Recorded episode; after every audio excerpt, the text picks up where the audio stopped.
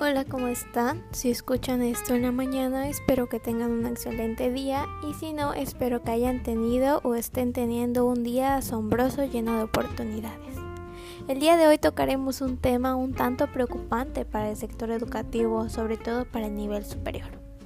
Hoy hablaremos de las políticas educativas en el nivel superior.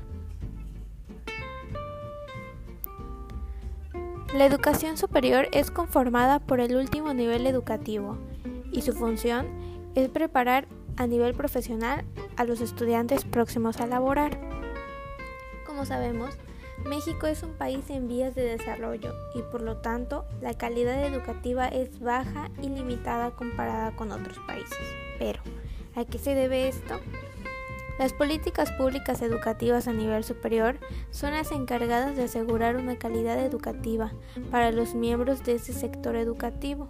Sin embargo, parece más importante fijar leyes en los niveles educativos básicos que en los superiores y no es que sean más o menos importantes unos que otros, pero se debe manejar un equilibrio en estos, ya que todos los que lleguen a un nivel preparativo superior habrán pasado por la primaria y la secundaria, pero el nivel superior está más próximo a laborar dentro de una sociedad y por lo tanto debería ser preocupante que no se le ponga la atención adecuada.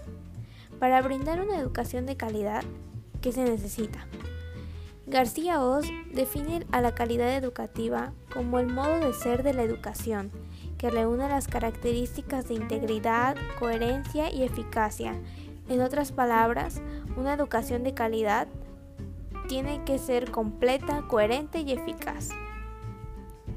Uno de los problemas que ha tenido México y que le impide avanzar en cuanto a calidad educativa es la equidad educativa.